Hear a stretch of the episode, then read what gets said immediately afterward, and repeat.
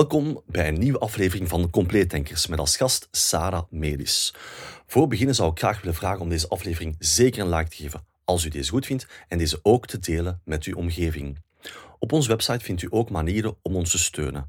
Bekijk dit ook even, want we hebben dit echt wel nodig om content te blijven maken en zo blijft iedereen content. Dan de inleiding van onze gast van vandaag. Sarah Medis was mede-organisator in 2021 en 2022 van verschillende betogingen tegen de coronamaatregelen in België en tegen het verplichte vaccinatiebeleid in de zorgsector.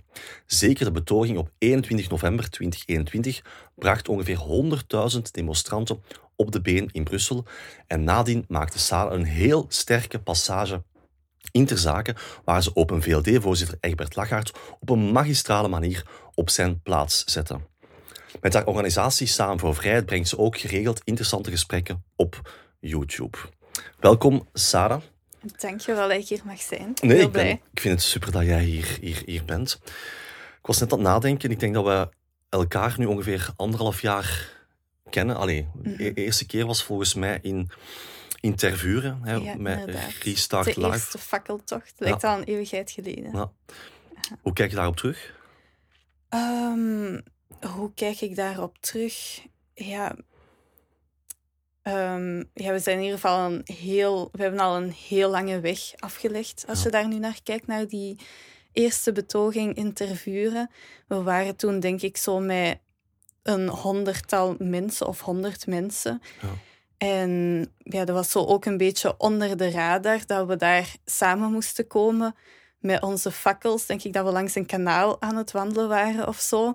Dus ja, als je nu kijkt wat we allemaal al bereikt hebben met al die gezamenlijke krachten, denk ik toch dat we ja, heel trots mogen zijn. Ja, dat is waar.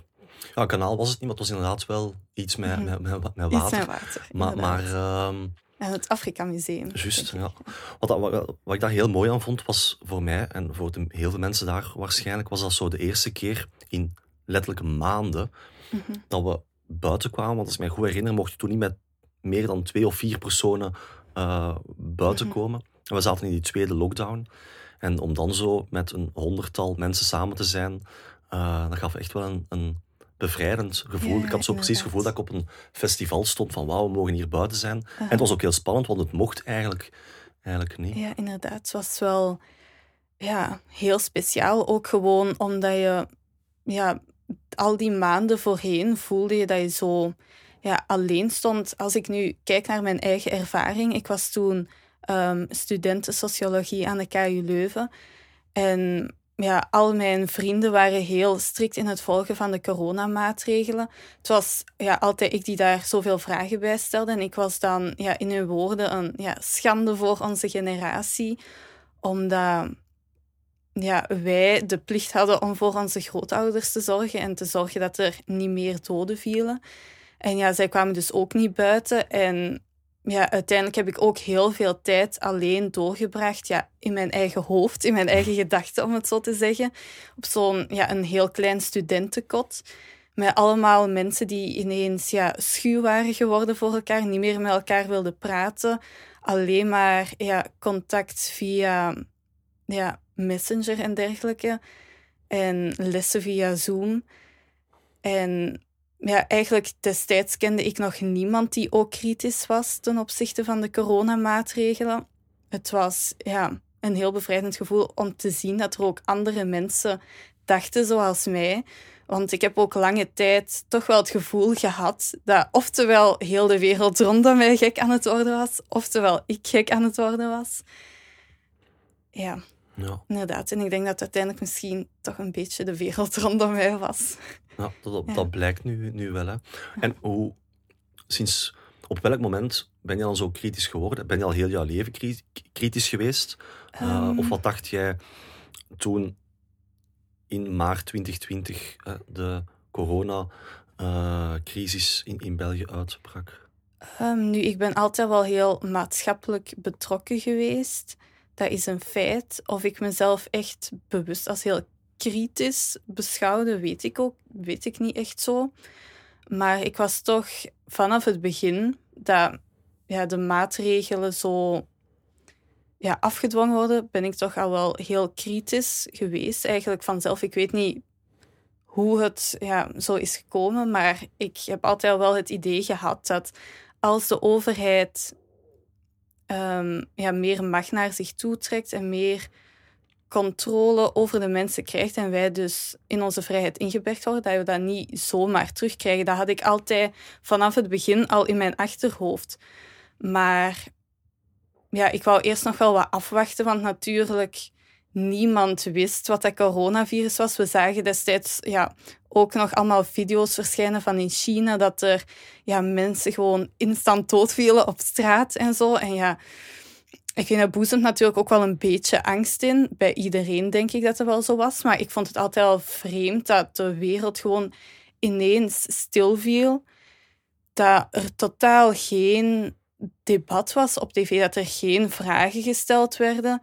Dat er gewoon een aantal zo, zo'n intense maatregelen eigenlijk genomen werden die wij zomaar moesten opvolgen zonder dat daar echt onderbouwing aan gegeven werd of zonder dat daar echt over nagedacht werd. En dat op basis van ja, modellen, heel, heel eenzijdige modellen, die vaak ook gewoon het, ja, het voor, vooropgestelde stramien eigenlijk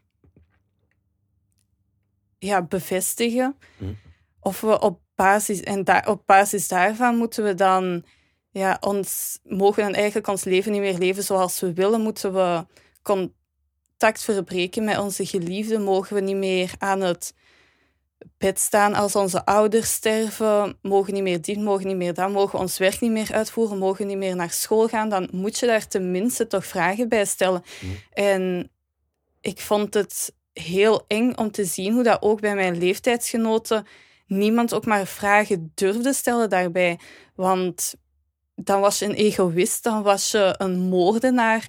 Het is gewoon die gedachtegang die mij ook ja, heel hard aan het denken heeft doen zetten. En ook, ik vind het eigenlijk wel knap, want ik moet toegeven, in maart 2020, ik had wel schrik. Ik dacht van, shit, we zitten hier met een supergevaarlijk virus. Je hebt dan nooit bang gehad? Uh, nee, waarschijnlijk. Ik kan me ook wel inbeelden dat misschien iets oudere mensen daar wel meer schrik voor hebben dan, dan mijzelf. Maar ja, ik weet niet, in het begin heb ik natuurlijk ook mijn contacten wel een beetje beperkt tot we ja, meer wisten over het virus. Mhm. En ja, eerst zien of dat het echt ja, zo gevaarlijk is. Maar uiteindelijk, er bleek al snel dat het ja, toch wel dat ze het ja, veel gevaarlijker hadden voorgesteld dan het effectief was. En nog steeds veranderden ze hun aanpak niet. En waar las jij dat toen? Want ik heb dat beginnen in te zien in, in mei, juni, toen ik ben beginnen lezen. Mhm. Maar de media heeft het wel anderhalf jaar en de politiek ook anderhalf jaar volgehouden. En mhm. waar haalde jij toen die informatie? Weet je dat nog, helemaal in het begin? Um, Omdat je heel terecht zegt van het was niet zo gevaarlijk. Maar weet je ook waar jij dat toen hebt gelezen of ehm, opgepikt? Ik denk ook vooral in ja, Cienzano en dergelijke dingen, waar je echt de officiële cijfers kan zien. En ook als je dat vergelijkt met dan ja, of ja, de griepcijfers, mhm. de griepdoden. En als je dat dan ja, vergelijkt, zie je ook dat het ja, compleet uit proportie getrokken mhm. wordt. En ook al snel besefte ik ook dat die, de PCR-test eigenlijk de basis van alles ook compleet foute resultaten geeft. En als je dan nog ja, begint te beseffen dat bijvoorbeeld, um, om nu maar een voorbeeld te geven, ik had ook gehoord van iemand die aangereden werd door de auto en die moest dan, voordat hij binnen kon, bij spoed, moest hij een PCR-test ja, afleggen. En die was dan uiteindelijk positief. Hij had dus corona. Hij moest dan naar de corona-afdeling. Hij is dan ja, gestorven aan zijn verwondingen, omdat hij aangereden was. Maar toch werd hij geclassificeerd als coronadode. En gewoon al die dingen, er zijn zoveel van die kleine dingen die ja, zich opstapelden, waardoor je gewoon wist, dit klopt niet meer. En het was zo duidelijk dat de overheid niet in het algemeen belang van de bevolking aan het handelen was. En dan ja, ga je logischerwijze wel nadenken over in wiens belang is de overheid dan wel aan het handelen wat is de motivatie hierachter? En ja, zo ontstaan dan complottheorieën, zoals ze het noemen, die vaak wel ja, heel terechte vragen stellen. Ja, nou, ik, bij mij, ik heb ongeveer hetzelfde proces meegemaakt. Wat is jouw analyse daar? want er wordt dan snel gesproken over complotten, maar wie heeft er volgens jou belang bij, bij wat er de laatste twee jaar gebeurd is? Ehm, ja, wie heeft daar belang bij? Ik weet natuurlijk dat het niet klopt. Maar om echt specifieke uitspraken te doen, um, ja, je hebt natuurlijk heel veel verschillende ideeën en gedachtegangen. Bijvoorbeeld het WEF en Klaus Schwab. Ik zie ook wel in dat dat een man is met heel veel macht. En ja, zoals hij zegt, dat hij ja, he penetrates all the cabinets in the world. En ja, er zijn zoveel dingen die gewoon openlijk zichtbaar zijn. Je kan die gewoon vinden op de website van het WEF. Zie je een oplijsting van alle young global leaders van ja, Alexander de Croo, van Trudeau, van Macron. En ze zeggen ook effectief gewoon wat ze van plan zijn met de Fourth Industrial Revolution. En ja, dat lijkt allemaal wel redelijk in dat plaatje te passen wat er al gebeurd is en wat er nog op ons af zit te komen met de, um, ja, de energiecrisis, met de stikstofcrisis. Het is gewoon ja, allemaal macht die inderdaad eigenlijk op ja, vrij globale, ja, vrij globaal dat de wereldleiders naar zich toe aan het trekken zijn. Meer controle over ons op verschillende vlakken. Bijvoorbeeld ook nu dat ze cashgeld eruit willen krijgen. Cashgeld is ook vrijheid. Zeker. En ja. Ik vind dat het heel goed uitlegt. En, en het is ook moedig, want ik vind toch dat het heel, heel duidelijk is. Ik moet ook toegeven dat ik er heel lang zelf mee geworsteld heb, mhm. omdat ik niet dat etiket complotdenker op mijn hoofd wou, mm wou krijgen. Ah, nee, nee, ik heb het, altijd wel met trots gedragen. En nu draag ik compleet denker ook met trots. Super. Uh, nee, want dan moeten we ook, ook durven doen. We moeten de zaken durven benoemen zoals ze zijn. Want het is helemaal geen complot, want je mhm. zegt het heel juist. Hè. Het staat allemaal open en bloot op, op hun website. Klaus Schwab, die je heel terecht aanhaalt, heeft in juni 2020 een boek geschreven, The Great Reset. Mhm. Eh, dat is geen complottheorie, mhm. helaas. Uh, het staat er allemaal perfect in uitgelegd in voor wereld ja, dat was ook bij... Ja, om nu een andere persoon uit de geschiedenis aan te halen, bijvoorbeeld Hitler met Mein Kampf, die heeft ook gewoon uitgelegd wat hij van plan was. En ja, Mensen zagen het toen ook niet, dus. Klopt. Ja. Klopt. En hopelijk uh, blijkt Klaus Schwab niet zo gevaarlijk zijn als Hitler, maar, mhm. maar uh, ja, als je kijkt naar welke wereld hij wil gaan, uh, is hij misschien ergens wel uh, ooit even gevaarlijk uh, als we hem mhm. niet kunnen, ja, kunnen tegenhouden. Als hij te veel macht krijgt. Ja, ja inderdaad. Het is zeker een figuur waarvan we niet willen dat hij ons leven bepaalt. Dat is een zekerheid. Helemaal akkoord. En, maar ik denk wel dat meer en meer mensen het, het, het stilaan beginnen uh, in te zien. Hè. De laatste twee jaar hadden we 10, 15, 20 procent van de bevolking mee, denk ik, met de coronacrisis. Maar de volgende crisis die nu heel snel op ons afkomt, uh, de energiecrisis, mhm. gaat denk ik wel uh, veel meer mensen boos en, en, en ja, kwaad maken. Inderdaad, je ziet dat ook mensen worden pas kwaad en willen pas op straat komen als ze echt geraakt worden in hun dagelijkse leven. Dat is op zich logisch, ook wel een beetje jammer. En ik had daar ook wel moeite mee toen dat de coronapas ja, tijdelijk afgeschaft werd. Onlangs dat iedereen terug... Ja, het is wel logisch, want we hebben ook zware jaren achter de rug gehad dat iedereen meer wil ja, genieten van de lente, genieten van de zomer. Maar achter de schermen is er ook nog ja, heel veel gaande en het is zeker nog niet gedaan. Zeker nog niet gedaan. Het begint nog maar pas, jammer Helaas wel, ja, klopt. Maar dan, als we even terug naar het eerste jaar. blijkbaar was je heel snel heel kritisch en, en, en zag je veel sneller dan de meeste mensen dat het allemaal niet klopte. En wat heb je dan het eerste jaar gedaan? Want je was dan student, je studeerde aan de KU Leuven. Je zat dan op jouw kamer alleen. En wat deed je ehm, toen? Ja, helemaal in het begin. Eigenlijk sinds het begin ben ik een beetje, ja... Het enige dat ik in het begin deed, was zo wat toetsenbordridder zijn en hier en daar zo wat stickers opplakken, geen mondmasker aandoen. Zo in mijn persoonlijke leven ja, gewoon zorgen. Want als elke cel van mijn lichaam tegen dit bepaald beleid is en vindt dat het beleid door en door fout is, dan ga ik daar ook gewoon niet aan deelnemen op ja, geen enkel vlak. Dus ik heb nooit een mondmasker gedragen. Ik ging altijd principieel ja, tijdens de avondklok om drie uur s'nachts een wandelingetje doen en dergelijke dingen. Ik heb ook heel veel in de clinch gelegen met vrienden en familie. Gewoon persoonlijk zo wat zaadjes proberen te planten. En ja, het was al een hele stap in het begin om gewoon in Facebook reacties zo ook de discussie aan te gaan of vragen te stellen. En ja, dat was dan nog voor die betoging in Tervuren allemaal. Sindsdien, toen ik zag dat er meer mensen waren die zich ook vragen stelden, dacht ik toch wel van ja, hier moeten we iets mee doen. En ja, ik ben dan ja, ik heb dan mee verschillende organisaties opgestart. In het begin Fakkels voor Vrijheid. Daar is niet heel veel van terechtgekomen. Um, nadien ben ik bij Free the Children aanbeland. Dan heb ik samen met ja, iemand anders ook nog Europeans United opgestart. En ben ik daar eigenlijk heel de tijd mee bezig geweest. Um, tot ik daar ja, om persoonlijke redenen ook uit ben gestapt. Dan zo een maand eigenlijk voor dat ik samen voor Vrijheid heb opgestart. We gaan zelfs terugkomen op die heel geslaagde betoging van 21 november. Maar je zei net, ik vond het wel interessant, dat je nooit een mondmasker gedragen hebt. Mhm. En als ik me goed herinner, heb je me ooit een verhaal verteld dat je ook met politie uh, problemen hebt gekregen, zelf bent opgepakt? Of heb je nu um, Ik ben opgepakt toen ik buiten was toen de avondklok er was, toen ben ik wel eens opgepakt geweest. En ja, met, uh, met het niet dragen van mondmaskers ja, heb ik natuurlijk ja, ook wel redelijk wel voor gehad. Ook mensen op de trein en op de bus die mij doodwensten en die mij zelfs fysiek aanvielen. En ja, nog van alle andere verhalen. Maar uiteindelijk heb ik nooit een boete gekregen of zo.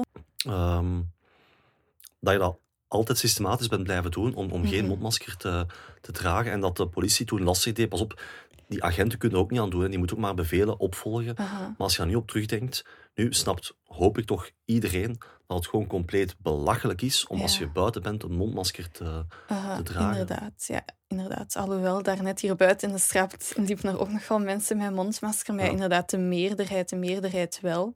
En ik hoop dat dat ook zo gaat blijven, want ik zie ook wel hard dat als de overheid nu ja, zegt ja, je moet een mondmasker dragen, dan dragen mensen mondmasker. Als de overheid dan zegt het is niet meer gevaarlijk, je hoeft geen mondmasker te dragen, dan ja, kan het ineens wel terug af. Maar ik vrees dat dat even snel wel terug op gaat als de overheid zegt dat het moet, dat het terug nodig is.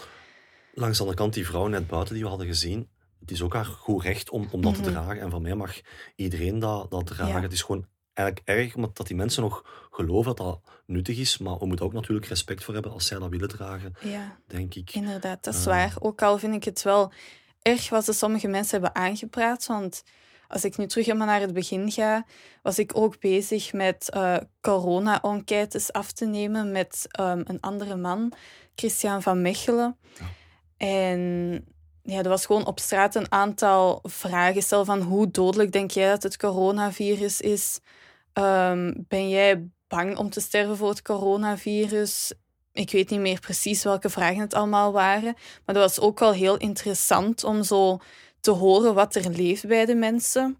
En ik denk dat we toen, ja, zeker al een jaar in de coronacrisis waren, dat ik in het bos dan twee mensen ben tegengekomen met een mondmasker op. Twee oudere mensen. Ik denk zo van in de zestig. En ja, die vrouw zei dat dit de eerste keer was dat ze in heel het jaar buiten was gekomen en een andere persoon had gezien. En ja, als ik zie hoe een verschrikkelijke angst dat die mensen hebben aangejaagd, ja, ik weet niet of die daar ooit nog vanaf gaan geraken. Het is, ja,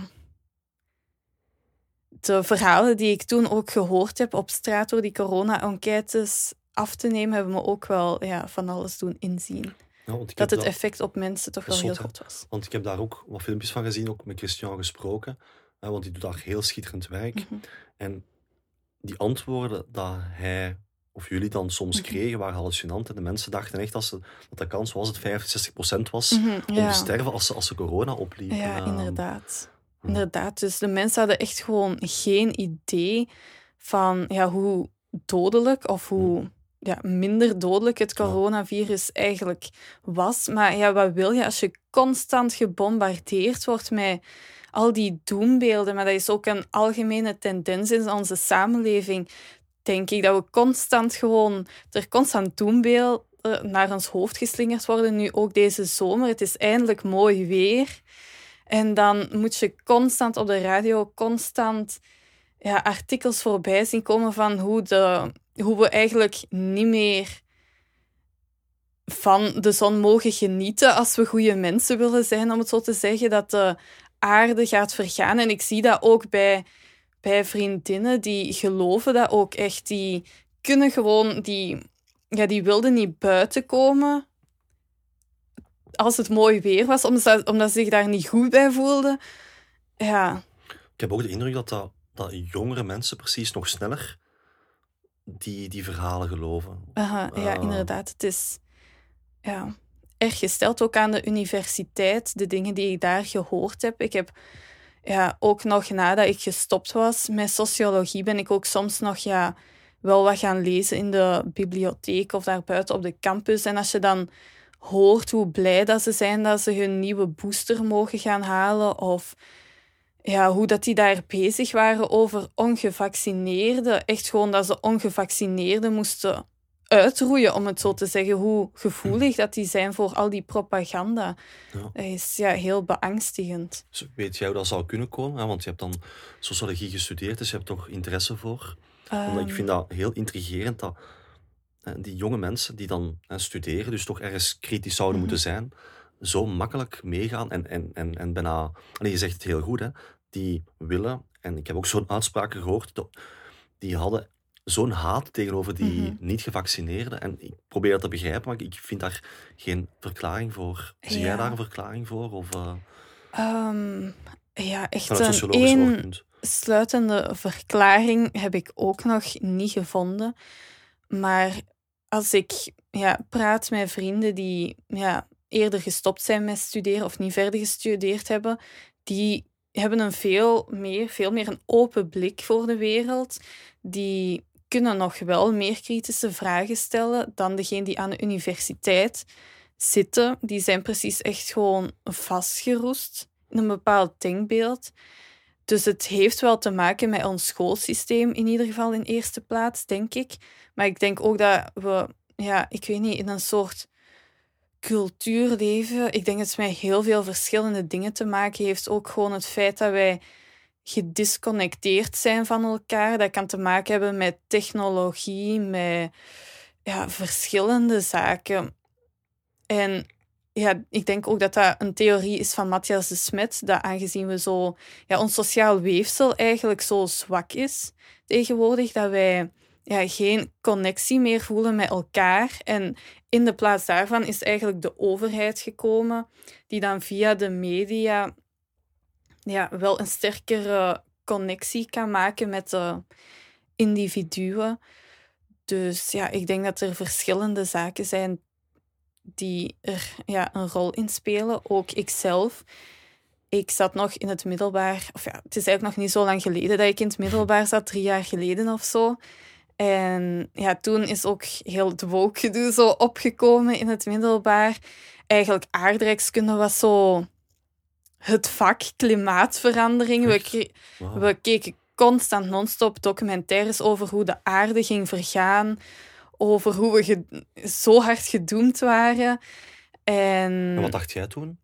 Want als je 16, 17, 18 jaar bent en de Ik moet zeggen, ik was er toen eigenlijk ook nog wel vrij hard in mee, aangezien ik de leerkrachten toch wel... Nu zie dat, dat, dat ik dat niet had moeten doen, maar toch wel als een soort van, ja, soort van leidersfiguren zag. En ook ja, andere voorbeelden van het middelbaar zijn bijvoorbeeld toen dat, ja, president Trump, denk ik, gewon, de, de presidentsverkiezingen had gewonnen in de Verenigde Staten. Toen moesten wij massaal zo een minuut stilte houden op school. De leerkrachten waren heel de dag door ja, aan het huilen eigenlijk.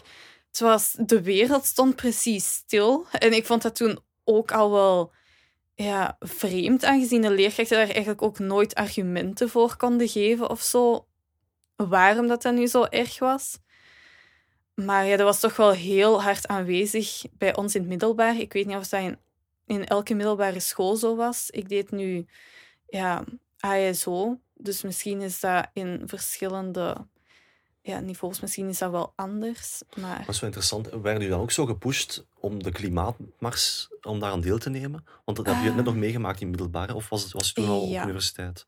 Ehm, ik, weet niet, ik denk dat dat op het einde van het middelbaar Ja. was, inderdaad, dat dat opkwam. Ik heb ook nog één klimaatmars meegelopen Ja. In Leuven. Gewoon ook ja, omdat ik gewoon wou zien wat daar gaande was, wat de mensen te zeggen hadden hier, welke argumenten ze hadden. Ik heb er niet heel veel gehoord. Maar ja, inderdaad. En werd dat- gepusht vanuit het school? Want jullie Ehm, waren officieel aan het spijbelen, maar Ja. ik weet dat niet ehm, meer. Ik kan het me precies niet meer zo goed herinneren.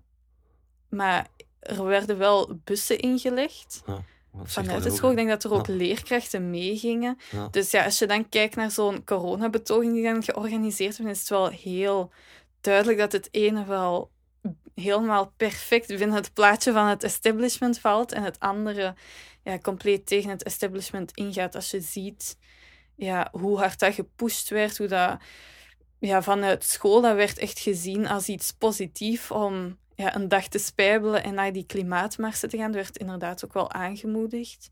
Denk ik, heb ik ook van veel anderen gehoord. En ja, als je dan ziet hoe met de coronabetoging, hoe dat we onder de radar eigenlijk zoveel mensen buiten de mainstream om, zoveel mensen hebben kunnen bereiken met zoveel tegenwerking, Hm. wil toch echt wel zeggen dat eh, ja, de hoofden en de harten van de mensen echt ja, er iets aan wilden veranderen. Ja, want dat komen hè, bij 21 november, hè, de dag dat jij toch wel plotsklaps bekend bent geworden voor Mhm. heel Vlaanderen, toch? Of, of toch voor Ja. heel veel mensen. Jammer genoeg. Eh, Ja. Waarom zeg je jammer genoeg? Ehm, ja, omdat ik het nooit echt zo vooropgesteld had. Ik zag mezelf ook nooit echt zo als ja, publiek figuur. Of ja, toen was ik wel een beetje een publiek figuur, want ik werd soms wel ja, op straat ook herkend en zo. En nu nog steeds soms, maar wel iets minder.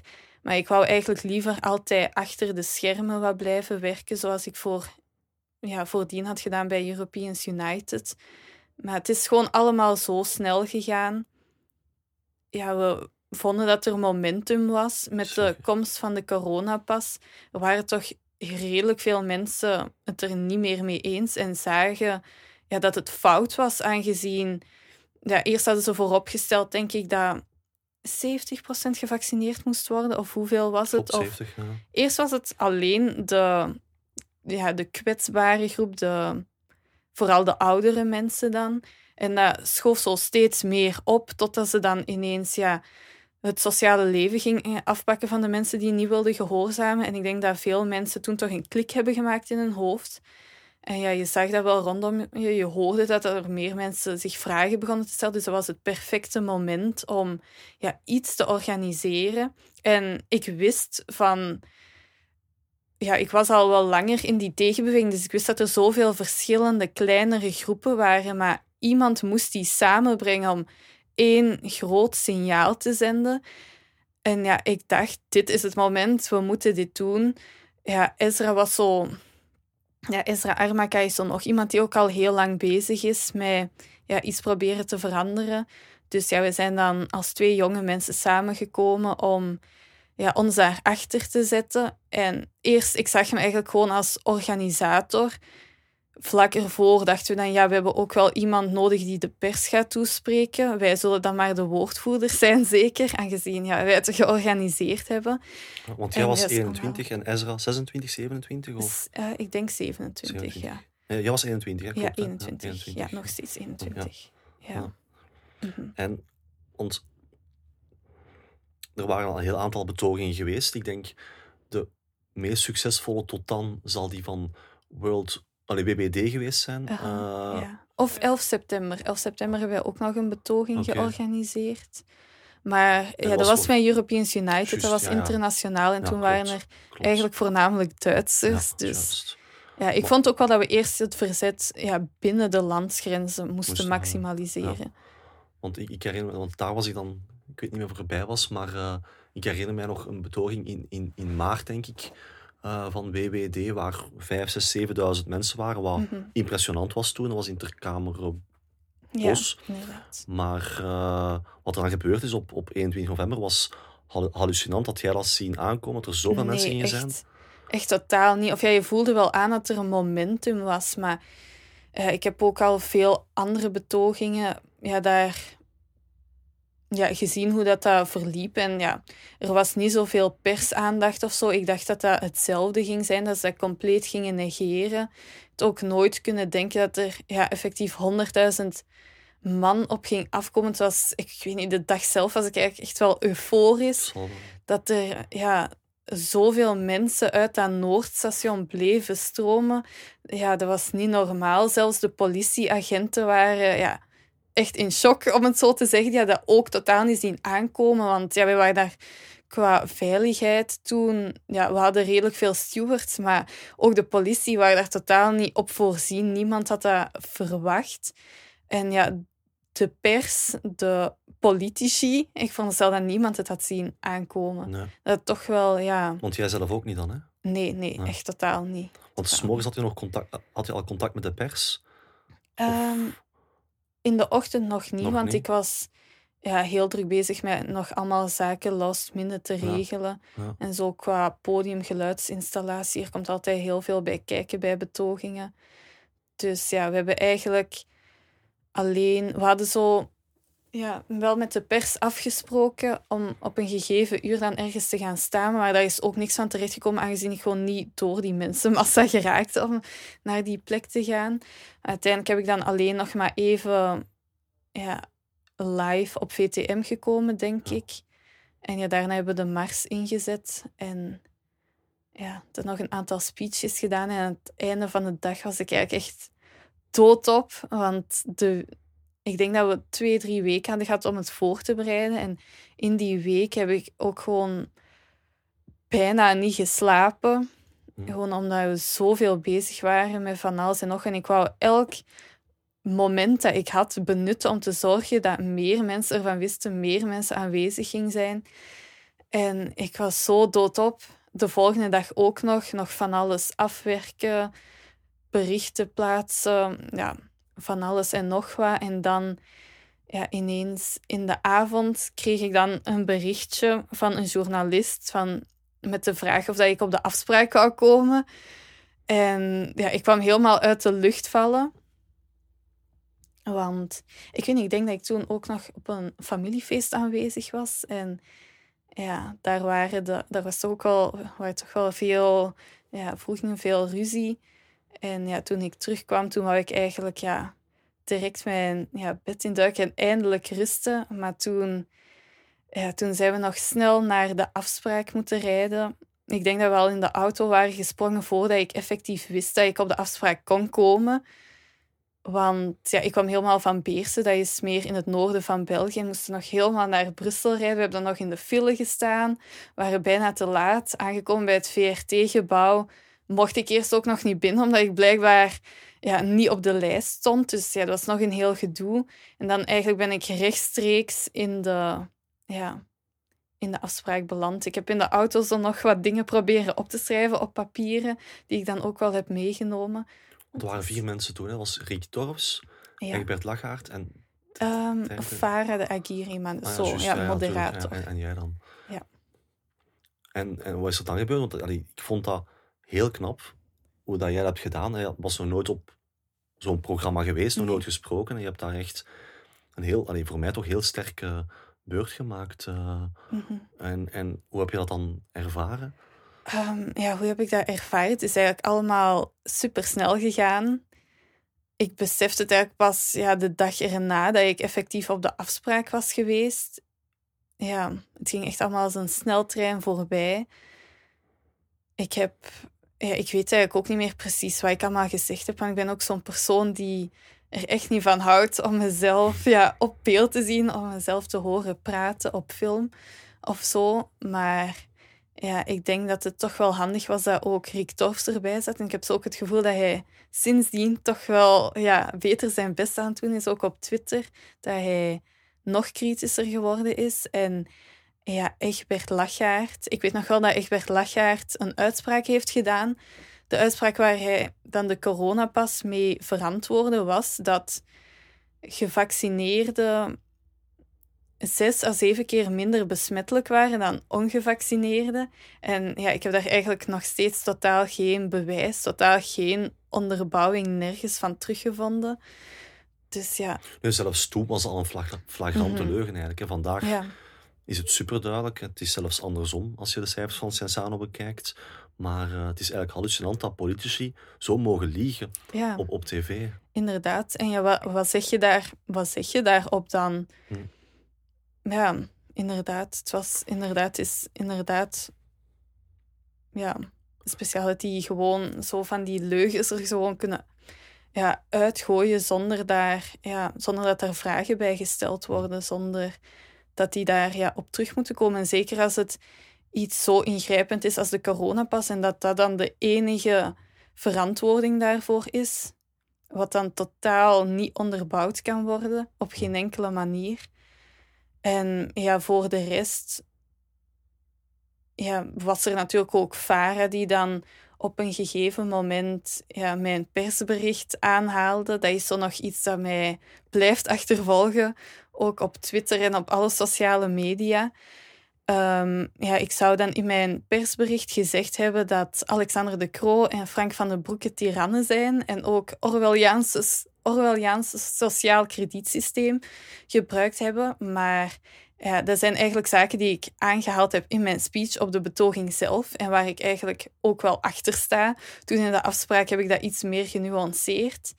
Maar ja, ik vind ook dat Alexander de Croo en dat, ja, Van den Broeke dat dat tirannen zijn. Ja, we, moeten, we mogen de realiteit benoemen zoals het is, denk ik dan. Maar ja, ik was even totaal uit mijn lood geslagen, omdat ja, Farah bleef er maar op doorgaan dat dat in het persbericht stond. Maar ik heb dat ja, twee dagen geleden nog geschreven. Dus ik dacht, oei, weet ik nu echt niet meer wat daarin staat. En het is gewoon ook omdat ik Farah toen nog wel zag als iemand die wel professioneel was. Ja, ja en die toch niet zomaar ja, zoiets zou zeggen als ze niet weet dat dat klopt. Dus ik begon toen al even aan mezelf te twijfelen, wat ik nu uiteindelijk eigenlijk echt niet had moeten doen, want het, ja, het stond effectief niet in het persbericht. Ze heeft zich daar dan nog voor ja, geëxcuseerd op Twitter, maar ja, niet veel mensen hebben dat gezien. En nu, als ik er nu op terugkijk, denk ik ook wel dat dat misschien, ja, of ja, vrij duidelijk een bewuste tactiek was om mij ja, te destabiliseren, om het zo te zeggen. Ik denk ook dat ze mij hebben uitgenodigd zo last minute, omdat ze een vermoeden hadden dat ik compleet de mist in ging gaan, dat ik compleet zou afgaan zoals 21-jarige die totaal geen ervaring heeft daarmee of ja, eigenlijk ook geen wetenschappelijke kennis heeft, want daar bleven ze dan ook maar op doorgaan over wetenschappelijke kennis over de vaccins. Maar ik, ga, ja, ik heb nooit gepretendeerd dat ik een wetenschapper ben of zo. En dat ga ik ook nooit doen. Dus ja, ja. Het was toch wel een heel. Ze hebben ook geprobeerd, in de media alleszins, om uh, die betoging in discrediet te brengen, om die, door die te linken met extreem rechts. Ja. Uh, bij jou hadden ze jou dan gepakt op uh, jouw trui die je mm -hmm. aan had. Ja. Um, hoe heb je dat ervaren? Of, of, wil je daar nog iets over, over kwijt om um, dat mee te duiden? Ja, mee te duiden? ja, daar kan ik heel veel over zeggen. Nu, ja, die trui. Ik had die nog niet aan toen ik live was op VTM. Ik heb die pas later aangedaan, toen ik mijn jas ook had achtergelaten in de auto. En ja, het inderdaad koud had. En dan van onze stewards van Phoenix een trui had gekregen. Ja, het verhaal erachter is eigenlijk dat een aantal van die mensen van Phoenix met die truien ja, voorheen ook al gefotografeerd waren met Dries van Langehoven bijvoorbeeld. En dan ja, was het een kwestie van ja, guilty by association. Dat doet onze pers nogal graag. Hm.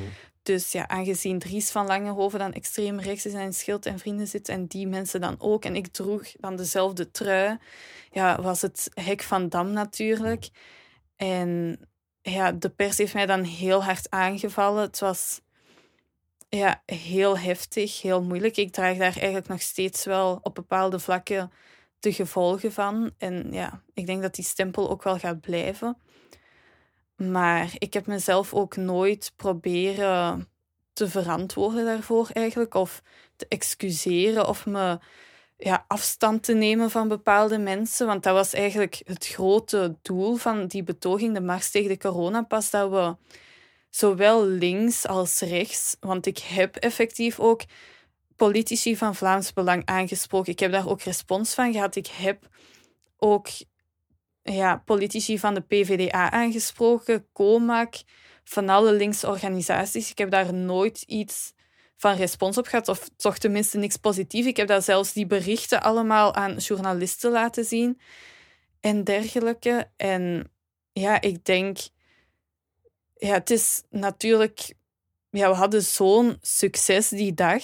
En ja, erna in de afspraak denk ik ook wel dat het ja, een redelijk, ja, relatief toch wel een succes was. En ja, dat konden ze niet hebben natuurlijk. Dus ja, ze hebben, zijn daar dan opgesprongen om ja, totaal ja, in discrediet te brengen en ons terug te verdelen. Dat vond ik eigenlijk het nog, nog het ergste. Dat ja, we zoiets mooi bereikt hadden, waar we dan op verder zouden kunnen bouwen. Maar dat dat mm, ja, in één moment gewoon aan diggelen geslagen werd. En ook, ja, ik heb ook wel geleerd dat de verdeel- en heerstactiek jammer genoeg ook nog wel vrij succesvol is, ook in de, ja, in de wakkere gemeenschap, om het zo te zeggen. Want heel veel mensen hebben zich toen gedistanceerd van mij. Ik heb zelfs ja, van andere, ja, toch wel belangrijke figuren ook ja, gemene berichten ontvangen. Mensen die mij ja, zaten te verwijten dat ik een nazi was en dergelijke.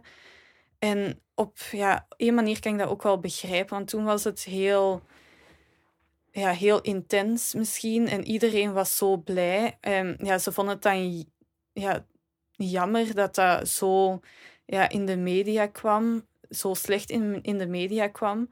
Maar ik denk dat we moeten leren om ons daar telkens boven te zetten. En ja, blijven de hand reiken naar iedereen, want dat is duidelijk de succesformule. En de politici weten dat ook, de media weten dat ook ik denk dat dat nog niet heel vaak in de geschiedenis is gebeurd, dat er ja, zoveel mensen over alle ideologische ja, grenzen heen samen zijn gekomen voor één bepaald doel. Ik weet ook nog dat een, ja, van een Vlaams Belang politicus, dat hij zei dat hij, ja, hij was echt gewoon met tranen in de ogen, omdat hij zag hoe dat uh, ja, meer rechtse jongeren of Vlaams, mensen van Vlaams Belang jongeren hand in hand liepen met moslims tijdens de rellen en elkaar in veiligheid aan het brengen waren. En zo'n verhalen, ja, die komen natuurlijk niet in de media. Ja, klopt, dat is heel mooi. Je zegt dat je nog altijd daar last van ondervindt. Ik kan dat best begrijpen, want uh, ik ben 37 jaar. Ik word geregeld ook redelijk hard aangepakt op sociale media. Maar wat ik over jou zie passeren soms is, is nog wel een niveautje erger. Uh, je daar verhalen van? Of, of kan je zeggen hoe je daarmee omgaat? Want dat moet toch super moeilijk zijn. Ik zeg, ik ben 37, jij bent maar 21. Toen ik 21 was, was ik nog een pak minder stabiel. Of stond ik minder sterk op mijn voeten als, als nu. Dat is toch ehm. super sterk van jou dat je dat allemaal kan blijven slikken eigenlijk. Ja, ik, heb, ik denk dat ik dat ook wel met de tijd wat geleerd heb, omdat ik niet echt een andere keuze had natuurlijk dan een, ja, een beetje een olifantenvelkweek, om het zo te zeggen. Want ook op straat ben ik al ja, onheus bejegend, om het licht uit te drukken, omwille van de dingen die ik doe. Dus het is niet alleen online. Maar ik denk, ik heb gewoon zo'n sterke overtuiging van ja, dat ik dit niet doe om, ja, met slecht in het zin om iemand kwaad te doen, dat ik echt het juiste voor ogen heb en het juiste wil doen. Dus ja. En al die mensen die zoveel frustraties hebben, die willen beledigen of bedreigen. Ik heb daar eigenlijk alleen maar compassie mee, aangezien die zoveel frustraties in hun lichaam hebben, zoveel ja, erge dingen zijn aangepraat geweest. Ja. Ook, ja. Ja. Mm Nee, ik snap het. Want het is, het is allee, respect dat je het uh, volhoudt en, en dat je zo kalm blijft, dat is echt niet, niet evident. Hoe zie je de, de volgende weken en maanden? Eerst misschien voor jezelf, hè, want uh, ik kan me inbeelden, je bent gestopt met, met, met studeren. Uh, ik weet ook, voor jou werk vinden of, of zaken doen mhm. is niet evident, omdat je nogal een bekend gezicht bent, bent geworden. Inderdaad. Ja, inderdaad. Het is natuurlijk de zaken die op het internet staan. Ja, ja, zijn niet echt positief voor mij. Maar nu, ja, ik heb hier en daar wel wat gewerkt. Maar toch, ja, dat blijft me achtervolgen. Nu heb ik ja, recent wel een ja, redelijk goede job gevonden. Dus ja, dat is toch al wel positief voor mij in ieder geval. En ja, wat er ook aan gaat komen in de herfst, ik ga me blijven inzetten. Ja, misschien wel op een lager pitje als ik minder tijd heb, maar ja, ik denk dat ik het toch niet ga kunnen laten om, ja, om er weer volledig voor in te zetten. Hmm. Want ja, als iets, ja, ik vind dat gewoon heel belangrijk. Eigenlijk, ja, ook destijds voor de mars tegen de coronapas, ik zette dat boven al de rest. Dat was, ja, zo belangrijk, belangrijker dan al de rest in mijn ogen. Ja, ik snap dat, want dat was ook zo in, ingrijpend. Hè? Mhm. En dat ging niet om een of andere medische handeling, maar het ging gewoon puur, bij mij toch ook, maar ik denk dat bij jou hetzelfde was, Mhm. Om, om het inperken van, van die vrijheid. Ja. dat is zo fundamenteel. Inderdaad. En fout. ook, ja, ik wist ook echt niet waar dat dit ging eindigen. Ik heb dat van andere jonge mensen ook gehoord.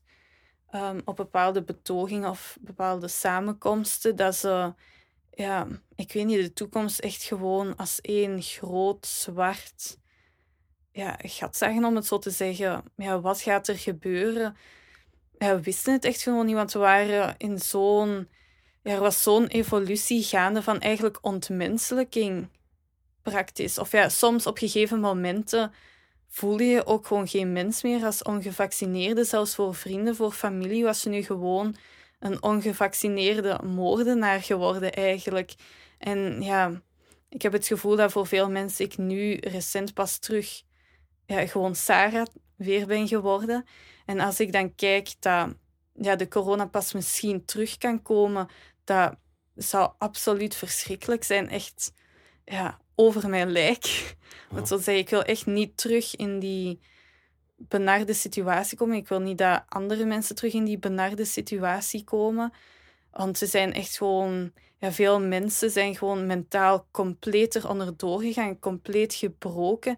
En zeker als je niemand anders rondom je hebt om je te steunen, dan was dat echt gewoon ondraaglijk, die ja, psychologische oorlogsvoering. En dat je gewoon nergens meer terecht kon. Ja, dat is Ja. verschrikkelijk. Denk jij nog dat ze het gaan terug proberen te gebruiken?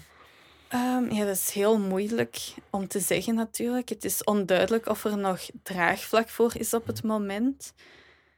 Maar je ziet toch al wel bepaalde berichten terugkomen, bijvoorbeeld in de media in Nederland, dat ze ja, in naam van zelfstandigen spreken, dat zelfstandigen, ja, als de nood hoog was, toch de coronapas terug zouden willen invoeren. En hier hebben ze ook al gezegd dat in de herfst eh, het vierde vaccin niet meer zo vrijblijvend gaat zijn. Dan vraag ik me wel af ja, wat ze daarmee bedoelen. Bedoelen ze dan, ja, ik weet niet, ongevaccineerde concentratiekampen of zo daarmee? Want de coronapas voelde toch ook alles behalve Klopt. vrijblijvend aan. En alle berichtgeving die daar rond werd gedaan van de ongevaccineerden zijn de daders, gevaccineerden zijn moordenaars. En, Ja.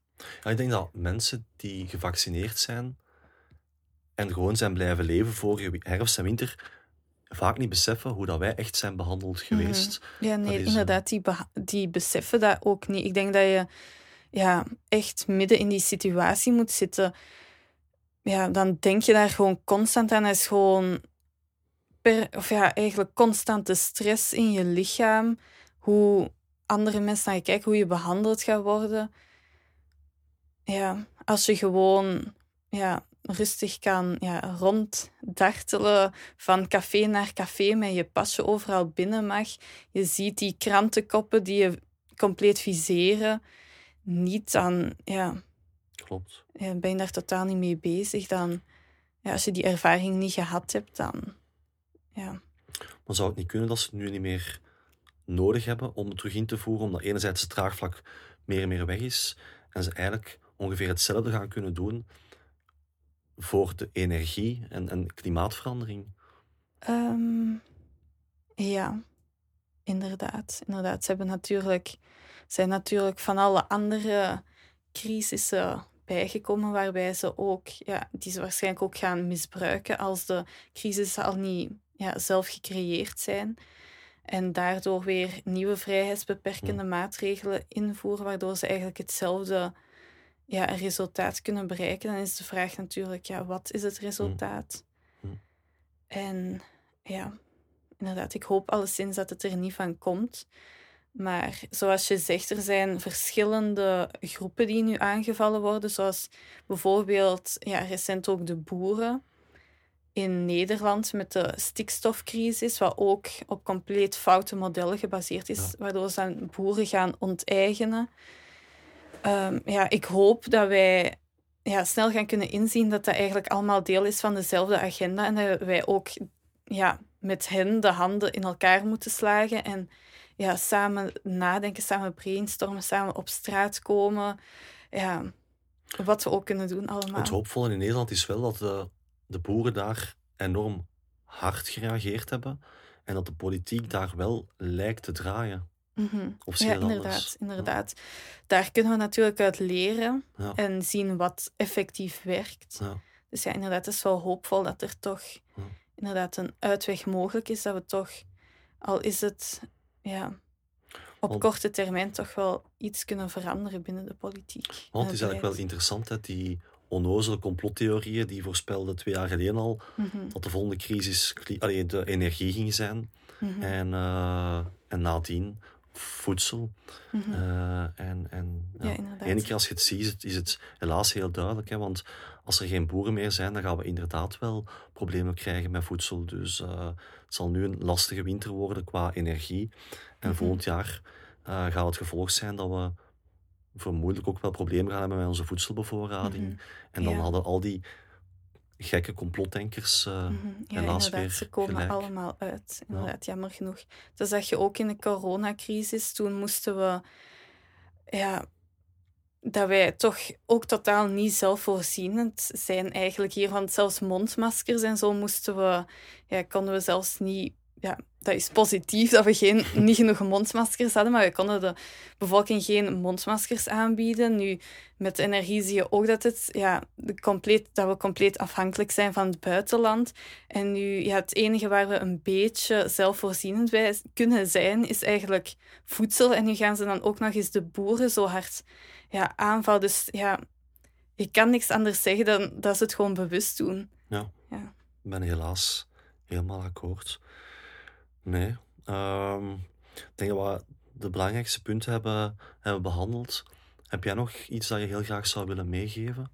Ehm, misschien, ik weet niet, tips voor mensen over hoe ze ik weet niet, ermee kunnen omgaan. Of, ja, ik zie ook wel heel veel mensen die het moeilijk hebben met ja, de richting waarin onze samenleving aan het evolueren is.